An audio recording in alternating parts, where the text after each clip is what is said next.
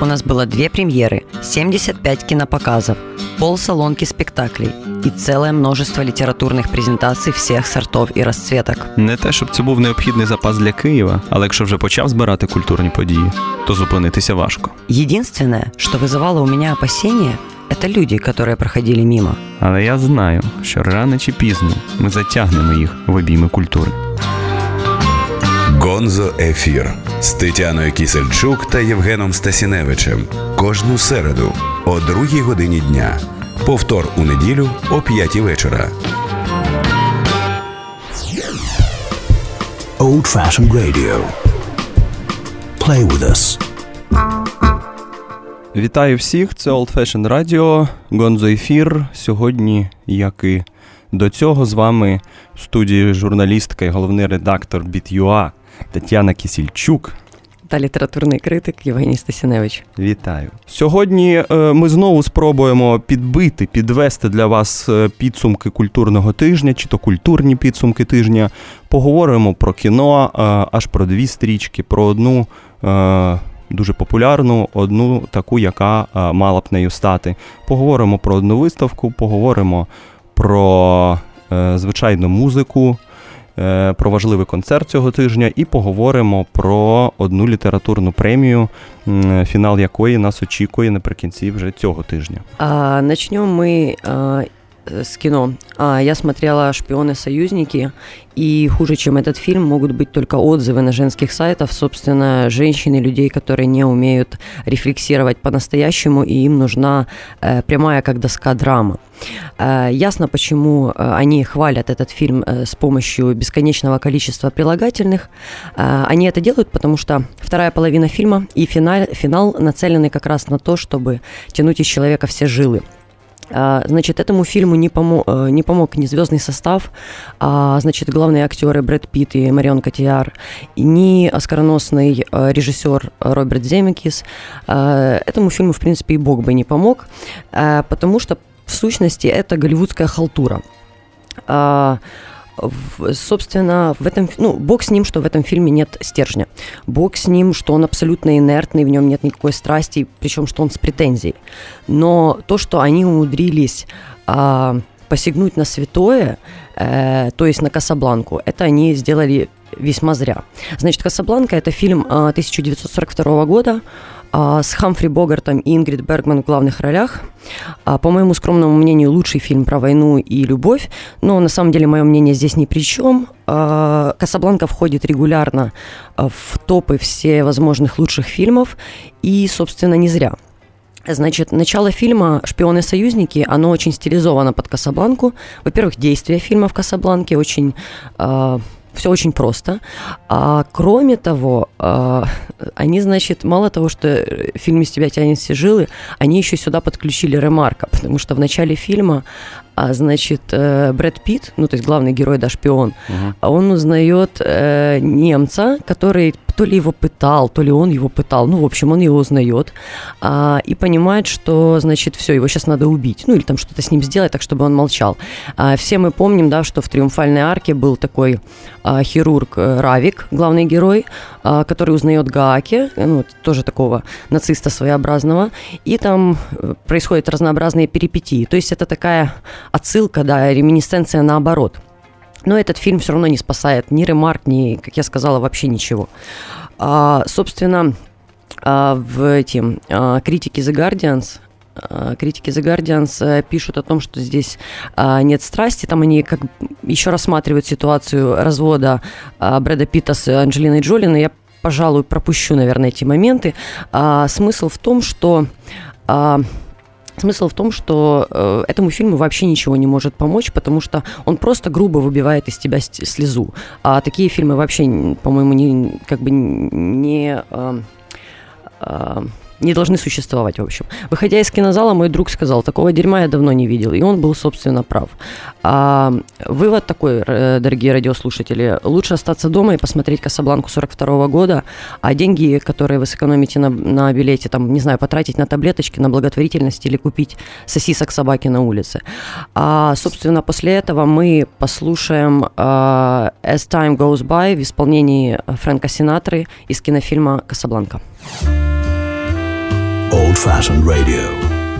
True art, true experience. Old Fashioned Radio. You must remember this. A kiss is still a kiss. A sigh is just a sigh. The fundamental things apply as time goes by. And when two lovers woo, they still say I love you. On that you can rely. No matter what the future brings, as time goes by.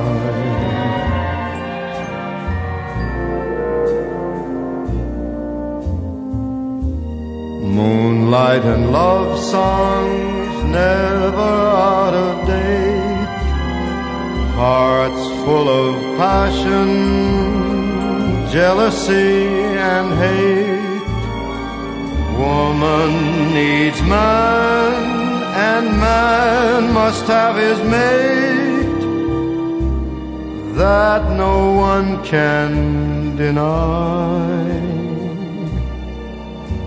It's still the same old story, a fight for love and glory, a case of do or die. The world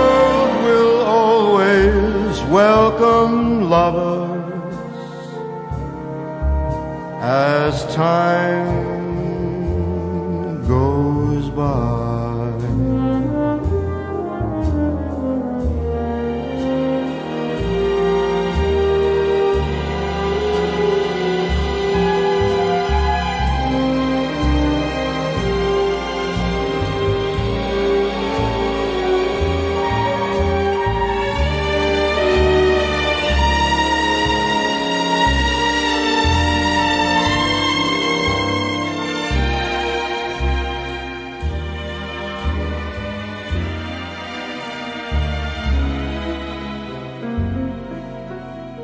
It's still the same old story, a fight for love and glory, a case of do or die. The world will always welcome lovers as time goes.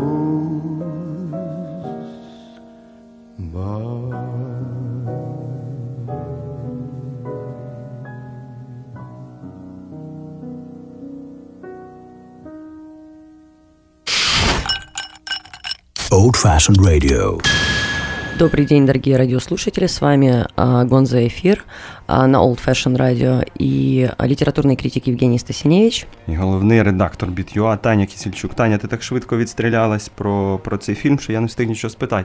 Спитай. Дивись, ну така красива пара, Марион Котіар, Брэд Питт. От я не бачив стрічки, але те, що я читав, багато хто звертав увагу саме на візуальний бік картини. Що це просто гарно зроблено, там гарна картинка. Якщо йти поза тим, про що ця історія, наскільки вона в лоб розказана. Тебе хоча б це, тобі хоча б це не імпонує? Ну смотри, я же сказала вначале, что это голливудская халтура. Я же не сказала просто халтура. Голливудская халтура, да, картинка ага. есть. Но если ты смотришь чуть дальше картинки, то все. Ну, это как, не знаю, как красивая женщина глупая, или красивый мужчина глупый, все что угодно. Или, или красиво сделанная книга а, без смысловой нагрузки. Ну, mm. это может быть, это имеет право на существование, почему нет? Возле меня сидело четыре девочки, которые навзрыд просто плакали в конце. конечно, имеет право на существование, но я не советую своїм радіослухачам його смотреть. Ну, а з іншого боку, наскільки я розумію, це ж все одно відповідає певним чином духові часу, оця тотальна недовіра всіх до всіх, коли ти навіть до ближнього свого не можеш, не можеш ставитися, значить, як, як до ближнього свого, тому що в тебе постійні думки, що скрізь зрадники, скрізь, значить, якась конспірологія і все таке інше. Це ж дійсно на часі. Ну, поним... с одной стороны, может быть, да, с другой стороны, вот это вечные отсылки э, к Второй мировой, чтобы отрефлексировать то время, в котором мы живем, э, но эти попытки не всегда удачны, в данном случае нет. Ну, ти заговорила про Другу світову, а фільм, який дивився я, він про наслідки і, і те, що трапилося після Першої світової, тому що я дивився Франсуа, Франсуа Озона, Франца, Франсуа Озона. Перепрошую. І, і там якраз про час після Першої світової війни. Історія там така. А, на війну йде хлопець, він німець. З тої війни він не повертається. В нього залишається в маленькому німецькому містечку батьки, залишається наречена Анна, е, яка е, після того, звичайно ж, страждає, носить квіти на могилу і розуміє, що не одна вона вшановує пам'ять цього хлопця, власне, Франца. Е, і з часом стає зрозуміло, що на, на цвинтар ходить ще якийсь такий собі француз Андре, якийсь чомусь вважає за потрібним якось вшановувати пам'ять хлопця. Е, і історія починає розкручуватися. Стає зрозуміло, що Франц, він був франкофілом, що було дивно, він німець, який пішов на Першу світову, але вчився в Парижі. Він заприятелював в Парижі з цим Андре. Е, вони разом, значить, займалися музикою, грали на скрипці, проводили час якийсь. Там крутиться довкола цього певна інтрига, це ж Франсуа Озон. Насправді інтриги ніякої нема, тому що якщо ми знаємо, хто такий Франсуа Озон і що він робив раніше в, в своїх фільмах, то можна зрозуміти, куди ця лінія врешті виведе. Вона виведе туди вже під середину фільму, це не те, що буде вибухати під кінець, так би мовити. Але там є своя колізія між цими двома хлопцями. Але вона побічна. Головне те, що відбувається от цей, в цей час після війни, як цей Андре е, розбудовує свої стосунки з Анною, як він входить в дім батьків загиблого хлопця. Е, от що відбувається саме тут. Да? І, і, і оце найдивніше, тому що ми звикли до Озона як до великого провокатора. Ми пам'ятаємо його Крисятника, ми пам'ятаємо басейн, ми пам'ятаємо його вісім жінок, п'ять на два. Багато що ми пам'ятаємо, і певний горизонт очікувань від цього режисера у нас є. Тут же він робить щось абсолютно інше. Він знімає чорно-білу, бо більшість часу екранного – це стрічка саме чорно-біла, і стає кольоровою лише коли починаються згадки про хороші часи, коли Франц ще живий. З'являється така легка пастельність в кольорах, а в іншому він такий монохромний чорно-білий. Тож оцей режисер-провокатор в минулому береться за кіно великого стилю, береться, по суті, за мелодраму, костюмовану мелодраму, дуже класичну, дуже зрозумілу, хоча до меседжу ми зараз перейдемо, дуже несподівану для нього. Тому що, ну так, є історія про цих хлопців, дещо пікантна, але й по всьому, все, що ми, все, що ми могли очікувати від класичного Озона, від Озона того, оце, цим все обмежується, більше нічого тут нема. Натомість є гуманістичний пафос, що зрозуміло, що війна – це погано, війна ламає долі, і нащо нам це знову сьогодні, коли так багато розмов про те, що чи то Третя світова насувається, чи то просто часи неуникних перманентних конфліктів за вікном. Е, є цей пафос, е, але загально є просто хороша, міцна мелодрама. Є дуже хороші актори. Е, оці, власне, хто грає Франца, е, не Франца, а Андре і Анну. Е, актриса, яка грала, грала Анну, вона отримала приз Марчелло Мастроянні в Венеції. Е, на цьому, власне, призова історія цієї стрічки майже і завершується, але всі її сприйняли дуже добре. Тому що Озон все правильно зрозумів. Часи, коли провокації вийшли з моди, коли так епатувати і провокувати, як можна було це робити в дев'яностих, на початку двотисячних вже не можна, найкращою провокацією стає її відсутність. Тобто просто змінити, змінити свою естетику і стилістику і показати щось абсолютно інше. щось таке, чого від тебе не чекають, де було б найменше, найменше чогось такого скандального. І Озон так і робить. Він розказує історію про, з одного боку, жах провини, жах вдіяного, а з іншого боку, про жах втрати, про те, що не варто і не можна порівнювати, хто більше постраждав, а чи хто більше винен. Чи, чи винні батьки цих людей, які спричинилися до конфлікту в Європі, а з часом до ще більшого конфлікту. Бо ми ж все розуміємо, що вони, по суті, живуть не просто в поствоєнний час після Першої світової, вони живуть в міжвоєнний час, бо за якісь, за якісь двадцять років почнеться Друга світова. Та? І Озон це прекрасно розуміє, тому оця туга з'являється там через, і, і через це теж. Вони думають, що вони найстрашніше в своєму житті пройшли, а оскільки вони молоді люди, вони точно ще побачать Другу світову. Та? І ми це розуміємо, і це додає цьому фільму так сентиментальності, так, якоїсь тонкосльозності, можливо, в певних моментах. Але це не скочується в кіч. Це не скочується в щось дуже дешеве. По-перше, це дуже стильно зроблено. Я ж кажу, ця монохромність, якої не чекали від Озона, вона грає на цю картину. Прекрасні актори, прекрасний кастинг, зрозуміла історія, яка все ж таки не, не скочується в агітку, як, наприклад, це майже сталося з братами Дарденами, про яких ми говорили, і які теж працюють з чимось таким, як новий гуманізм. Та? Тобто Озон змінився, Озон став більш, скажімо, вегетаріанським, більш для всіх, хоча в нього давно намітилася ця тенденція. Але Франс – це хороша мелодрама, їй приємно дивитися, навіть не хочеться думати, що йому не вдалося. Ну, звичайно, сказати щось нове про те, чому так відбувається, фактично неможливо. Та чому, чому, чому почалася Перша світова, чому часом почнеться Друга світова. Ну, важко тут пропонувати щось нове, тут аби старе зафіксувати добре. У Озона це вдалося, тому я б радив вам побачити Франц, особливо в кінотеатрах. Це з будь-якої точки зору приємно, буде приємно проведений час. Ми всі поняли, Стасіневич, якщо приглашаєте в театр, то тільки на мелодраму. Так, і я піду. Значит, ты очень правильно там где-то в середине своего монолога сказал о том, что неясно, нужно ли говорить про э, войну, когда мы, может, возможно, на пороге третьей. А, поэтому я хочу перейти к блоку искусства, который, собственно, не оглядывается назад, а смотрит вперед. Про мистецтво. Это, значит, история, выставка, которая называется «Воплощая миссию», о искусстве и бизнесе. Я очень коротко о ней расскажу. Значит, в чем история? История такая. Около двадцать компаний и около двадцать художников, значит, решили посотрудничать между собой. Это получилась такая большая коллаборация. Да, художник-компания, художник-компания. И художник, собственно, делал инсталляцию, арт-объект, который репрезентовал, да, миссию, собственно, этой компании.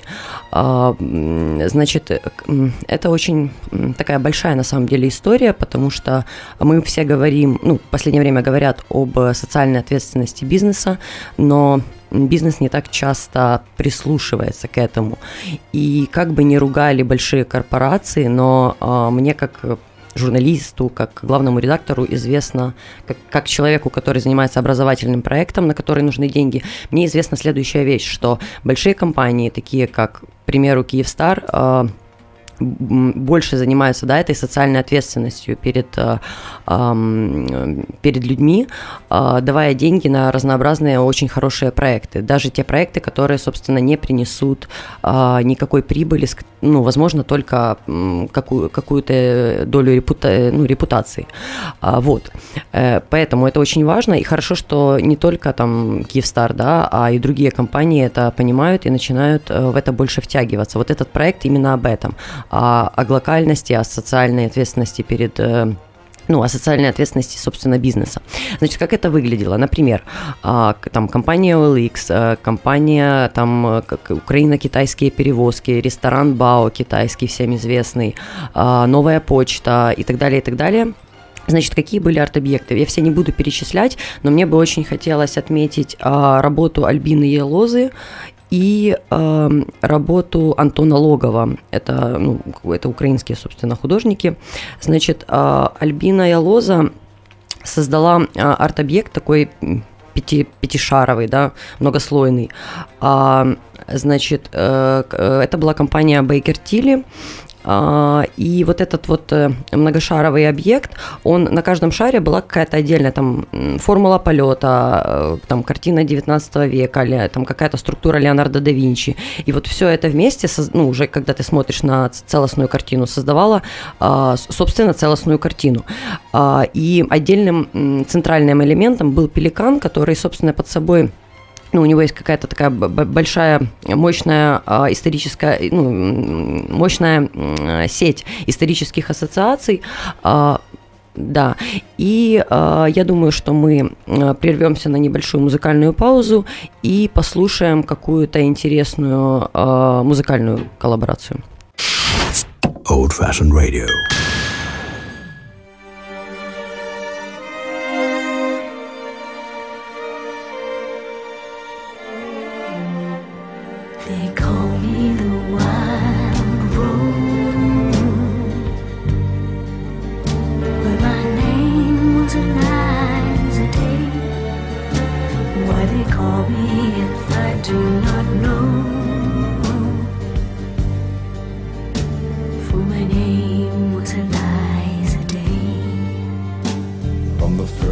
I saw her, I knew she was the one.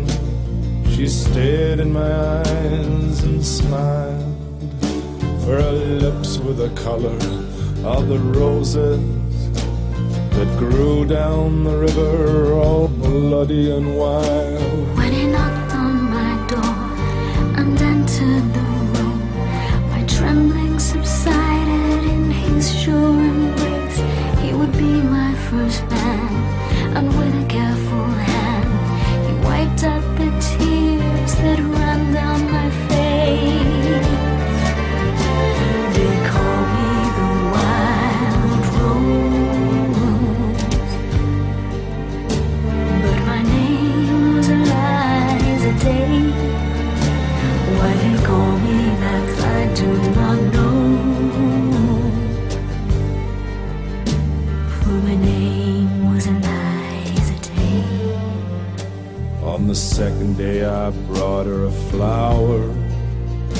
She was more beautiful than any woman I've seen. I said, do you know where the wild roses grow, so sweet and scarlet and free? On the second day he came with a single red rose. He said, give me your loss and your sorrow. I nodded my I lay on the bed. If I show you the roses, will you follow? They call me the wild rose, but my name was Eliza Day. Why they call me that, I do not know.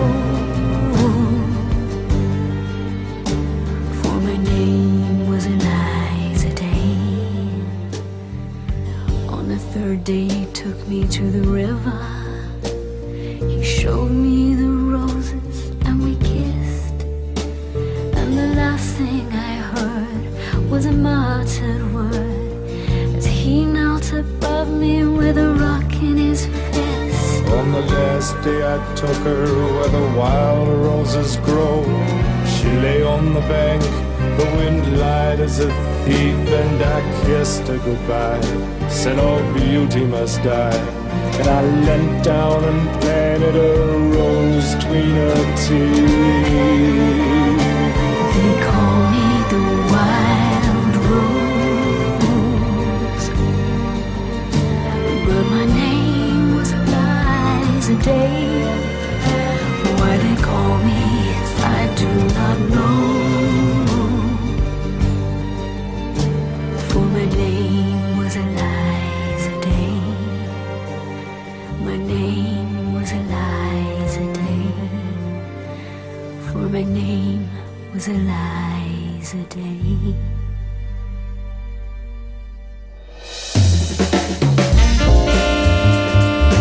Old Fashioned Radio. Jazz in your glass. Вітаю ще раз, це Old Fashioned Radio, Гонзо-эфир. З вами так само Тетяна Кисельчук. А, і літературний критик Євген Стасіневич. І зараз Тетяна Кисельчук ще трохи додасть і вже буде завершувати. А я уж сама за себя поговорю. Итак, заканчивая о выставке «Воплощая миссию», еще одна работа, которую бы хотелось очень отметить, Антона Логова. Он делал инсталляцию для кейтеринга «Фигаро». Он сделал, опять-таки, многослойную такую вещь. Он ее украсил бархатными шторами, красными, которые отсылают, собственно, к театральности «Фигаро». А на каждом слое насыпал, значит, зерно, семечки, рис и так далее. Ну, выглядит это абсолютно восхитительно. И, ну, очень радует то, что художники подходили сразу с двух сторон, да, то есть они, можно несколько прочтений у арт-объекта может быть. А, вот, да, поэтому я считаю, что очень-очень важная выставка. Единственная проблема в ней а, это то, что... Едина? Едина, да. Значит, единственная проблема в том, что она длилась почему-то с первого по четвёртое декабря, и, насколько я поняла, ее больше нигде не, нельзя будет увидеть. Это весьма прискорбно, потому что плохие выставки почему-то идут месяцами, а вот хорошая прошла четыре дня. Тобто ці об'єкти ми не зможемо ніде більше побачити? П'ятишари? Насколько я поняла, компании, ну, то есть для них же делали все эти угу. объекты, они их забрали себе в большие офисы, и угу. теперь эти объекты могут Будуть быть... Будут радувати око радувати офісному планктону. Ай-яй-яй. Окей. Про музику. Ми традиційно про музику говорили наприкінці. Сьогодні ми наприкінець залишимо найважливіше – розмову про літературу. А про музику ми поговоримо зараз, на цьому тижні, як всі ви прекрасно знаєте. А більшість з вас навіть були. Там був концерт «Грибів». Тої групи, яку ви слухаєте останніми місяцями, яких ви цитуєте, фразами, з якими ви спілкуєтесь тепер. Відбувся цей концерт, він відбувся гучно, його помітили, його не могли не помітити. І хотілося б сказати декілька слів, можливо, про, про, про, про саме це явище. Без сумніву, це явище. Хто б сумнівався, такого резонансу ще треба згадати, коли він був. Кажуть, що в соцмережах кількість е, закачувань їхнього альбому дебютного, взагалі там встановили якісь абсолютні рекорди, що й не дивно. Я знаю, що тобі, Таня, гриби не подобаються. Гриби як група. Да, чого? Взагалі мені гриби дуже подобаються, кстати. Чого? Скажи, ти, може, скажеш, чого вони тобі не подобаються, а я спробую сказати, не, чого не вони подобаються на, не перекладывай іншим. На мене відповідальність, давай розказуй. А, е, зрозуміло, що оце велике, е, не те, що повернення, велика з'ява, велика з'ява гоп-арту, і моди на гоп-арт, вона не могла не спричинитися до, до чогось такого і в музиці. Та? Бо спочатку пішли виставки, картини, ілюстрації. Е- і було дивно, що така вакансія в музичній індустрії е- ще не зайнята. Чого б її не зайняти було б швидко, тому що гоп-арт, як явище, йому ну, мінімум він роки два-три вже в полі зору активному. А в музиці еквіваленту йому не було. І оця київська, це київське формування, київська група, вони абсолютно її зайняли. Та? Це, як ви знаєте, страшенно не е, безпретензійні тексти. Тексти е, по-своєму наївні, або ж такі, які мімікрують під наївність, та? Е, які вдають в себе щирість. Вони дуже прості, саме тому...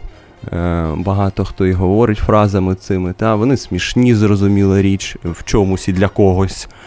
А, звичайно, є відеоряд, які супроводжує цю команду від початку, є їхні кліпи, є оці відео, якими вони часто супроводжують з'яву нової пісні. Тобто є, є поле довкруг цього. А, я, чесно кажучи, так само, як і ти, Таня, не в захваті від, від грибів. Я віддаю належне, що про них цікаво думати, про них цікаво говорити з точки зору, може, навіть і соціології, з точки зору культурології, що це таке, що трапилося, звідки ця популярність.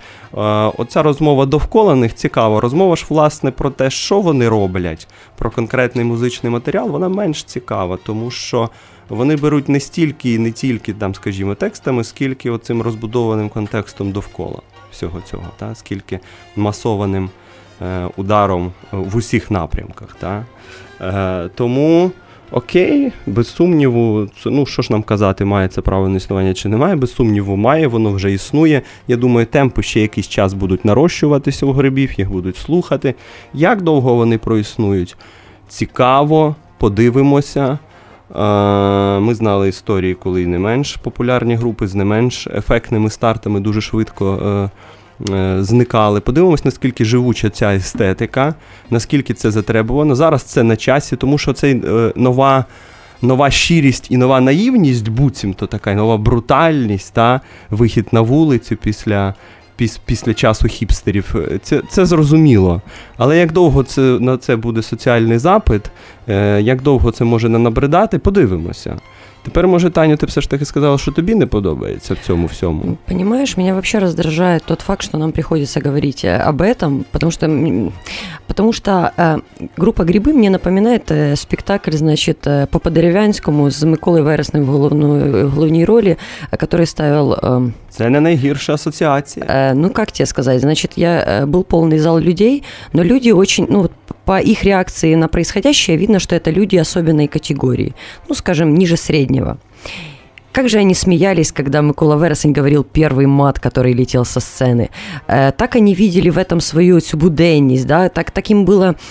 Так, так, справжність это, так, да, справжність, так это все знакомо, так это все прекрасно. Вот грибы это то же самое. Они как только говорят там свои пацанские фразы, которые мы слышим все абсолютно, неважно, где ты вырос, на Кловской, на Виноградаре, где угодно, все слышали эти фразы. И это так знакомо до боли, что вызывает э, прямую связь. И вот на этом они играют, а люди ведутся. И это меня раздражает. Ты не слушаешь их? Нет. Але слухала? Ну, для, ты знаешь. Для ознакомления. Угу. Я теж, насправді, ніколи е, за собою не помічав, що я шанувальник репу, е, не тому, що я філолог, а тому, що я просто дещо іншу музику люблю. Е, але я завжди віддавав належне е, цьому напрямку. Я розумів, що всередині нього може бути, е, може бути багато цього, чого цікавого, і навіть з точки зору поезії. Е, тим прикріше мені, е, ну не прикріше, а просто тим... Е, е, Тим моя цікавість менше до грибів, що з точки зору текстів е, нічого особливого в них нема. Є те, про що я говорив, є ця щирість, є ця грайливість, цей кураж, але, але й по всьому. Я думаю, що е, всі б чекали, що логічно було б зараз послухати грибів, е, які з їхніх хітів, а у них там в суціль хіти, хоч і небагато написано. А можна їх склонять? Не, ну, ти говориш, можна послухати грибів. Грибів, я думаю, так, да, чого ні. Вони я так думаю, і зробили просто, в своєму... Я думаю, що ти неграмотний. Я думаю, що вони в своїй творчості так би і зробили. Ми працюємо зсередини їхньої естетики. Добре. Люди, які кажуть, ми тіпа гриби, ми тіпа гриби, ну чому, чому б ні. Тобто, ви б очікували, що зараз будуть гриби, а ні. Я пропоную послухати інший реп, такий реп, що, по-моєму, є дуже хорошою поезією. Насправді. І це та музика, яка не так давно змусила мене по-іншому придивитися знов до цього жанру і зрозуміти, що там може бути не просто хороша поезія, а дуже добра поезія. І, звичайно, ми послухаємо «Оксиморон». Old Fashioned Radio.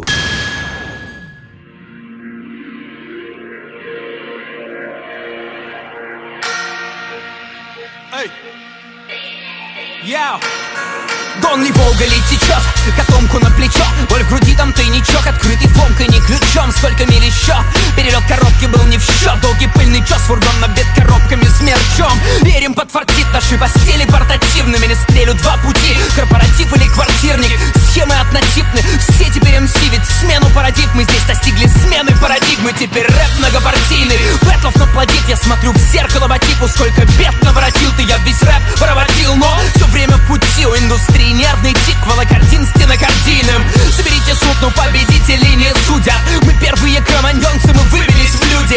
Не пизди, я кладу на вас челюсть пятикратно. Ведь мы выступаем сильно, будто челюсть пятикантропа. Весь море, без и коротко про то, что уж который год, который город под подошвой. В гору когда прём, потом под гору когда тошно. Я не то, что Гулливер, но всё же город под подошвой. Город под подошвой, город под подошвой.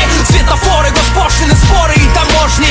Я не знаю, рот или на дно эта дорожка. Ты живешь под каблуком, у меня город под подошвой. Мимо тополей, спелого хлеба полей, где привидения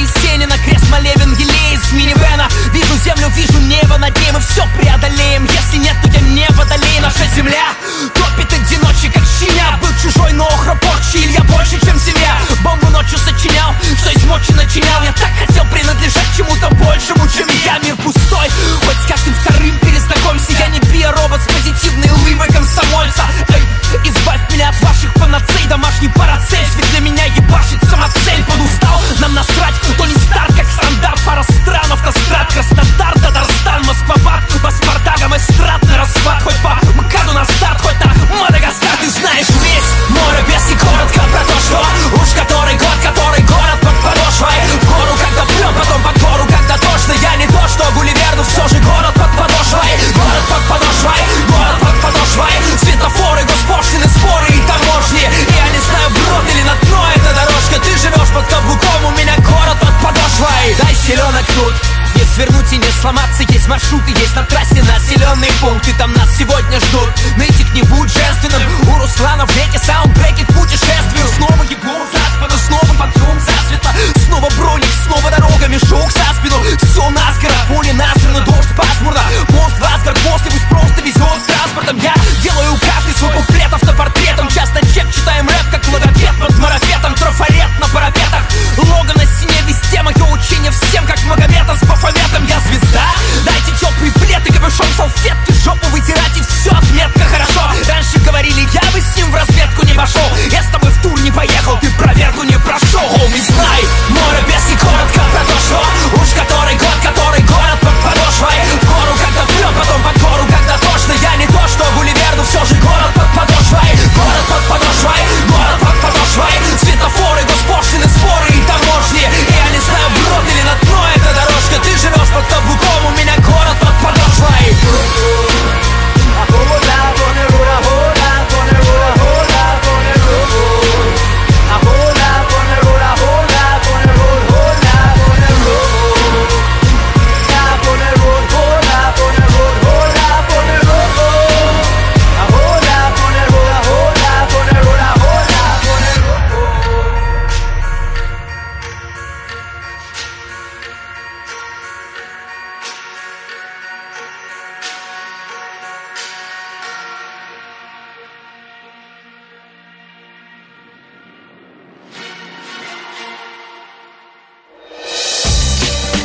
Old Fashioned Radio.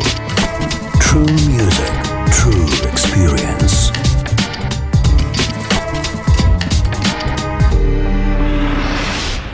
Мы возвращаемся. Добрый день еще раз. Это Old Fashioned Radio и Гонзо-эфир. С вами литературный критик Євген Стасіневич. И все ж таки главный редактор Bit.ua Таня Кисельчук. Спасибо, Женя. Мы продолжаем нашу передачу. И сейчас мы переходим к нашему... К Жені... До найважливішого. К Жениному любимому блоку «Литература». Про литературу. Значит, у нас есть большое событие. Для Украины это вообще огромное событие. А, объявили короткий список э, премии би би си э, «Книга года», а, и в пятницу мы узнаем победителя. Значит, короткий список выглядит, э, выглядит так. А, Мирослав Лаюк «Боборня», а, Таня Малярчук «Забутя», а, Братья Капрановы «Забутя річка». А, значит, кто у нас там еще... А, Маша або постфашизм.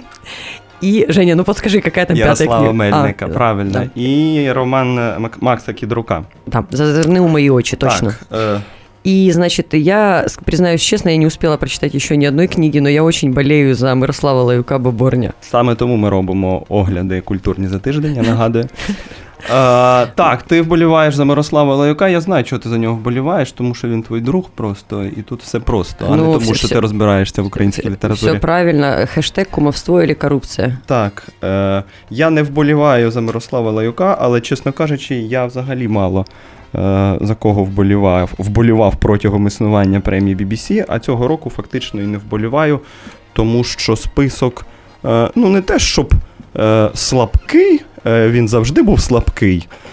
Просто текстів, які б мене вразили в саме серце або б змусили за них переживати, тут нема. Але це зовсім не означає, що тут нема текстів по-своєму важливих, або тим паче текстів, про які не варто говорити.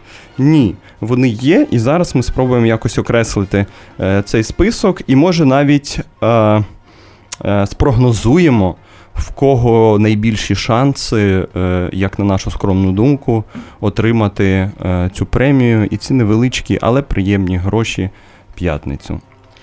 Подожди, пока ты не начал, можно я спрошу про да, деньги? Да. Невеличкие приемные гроши – это позор просто, это позорище. Значит, внимание, дорогие радиослушатели, если вы об этом не знаете, главный писатель страны за главную книгу года получает тысячу гривен. Почему так?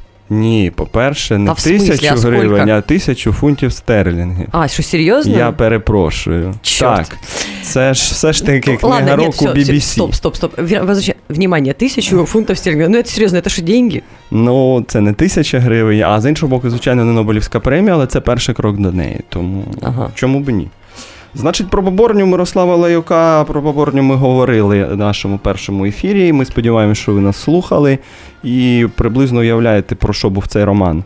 Е, він непоганий роман, просто він дебютний, він молодечий, він купою проблем всередині себе, е, він стилістично розхристаний і е, його варто прочитати, але я не думаю, що премію дадуть Мирославу, тому що... Зря. Зря так думаю, чи зря не дадуть? Зря не дадуть. Е, ну, не знаю. Е, може всяке трапитися насправді. Не... Я тебе а... скажу, почему ему не дадут. Потому что это как с Хичкоком. Вот всю жизнь человек снимал хорошие фильмы, понимаешь, а ему не давали, говорили потом-потом. А потом Оскар в конце дали за там какую-то... За заслуги. Да, за заслуги. І от із Мирославом буде Ні, так. Ну хай Мирослав тоді багато років познімає, так, попогише, як Хічкок знімав, та, і потім ми будемо говорити. Це ж, по-перше, перший прозовий текст. По-друге, у нього все ж таки є оця слава і популярність як хорошого і дуже хорошого поета. Він жодним чином не обійдений увагою критиків, літературного середовища. І зараз йому давати тільки з оглядом на його поетичні заслуги теж було б дивно. Та? Тому він заявив цю планку свою письменницьку високо, але в поезії. Е, то ми чекаємо, що, що він її тримає і в прозі. В прозі вона йому ще не далася така висока, як в поезії. Хай працює далі.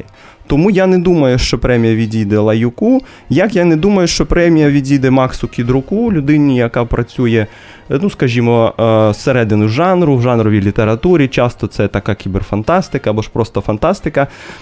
Може бути, що це його роман, Таня, назви ще раз його. «Зазирни у мої очі». Так, що це найкраще написане Максимом взагалі, або точно за останні там роки, бо був у нього бот, пам'ятаєте, технотрилер. Були інші речі. Не виключено, що це найкраще, це, е, це може бути. Але, знову ж таки, попри, попри всі химерії книжки року бі бі сі, попри те, кого вони нагороджували е, попередні роки, ми зараз про це ще зазначимо, я не думаю, що суто е, така жанрова річ, як цей роман, може перемогти.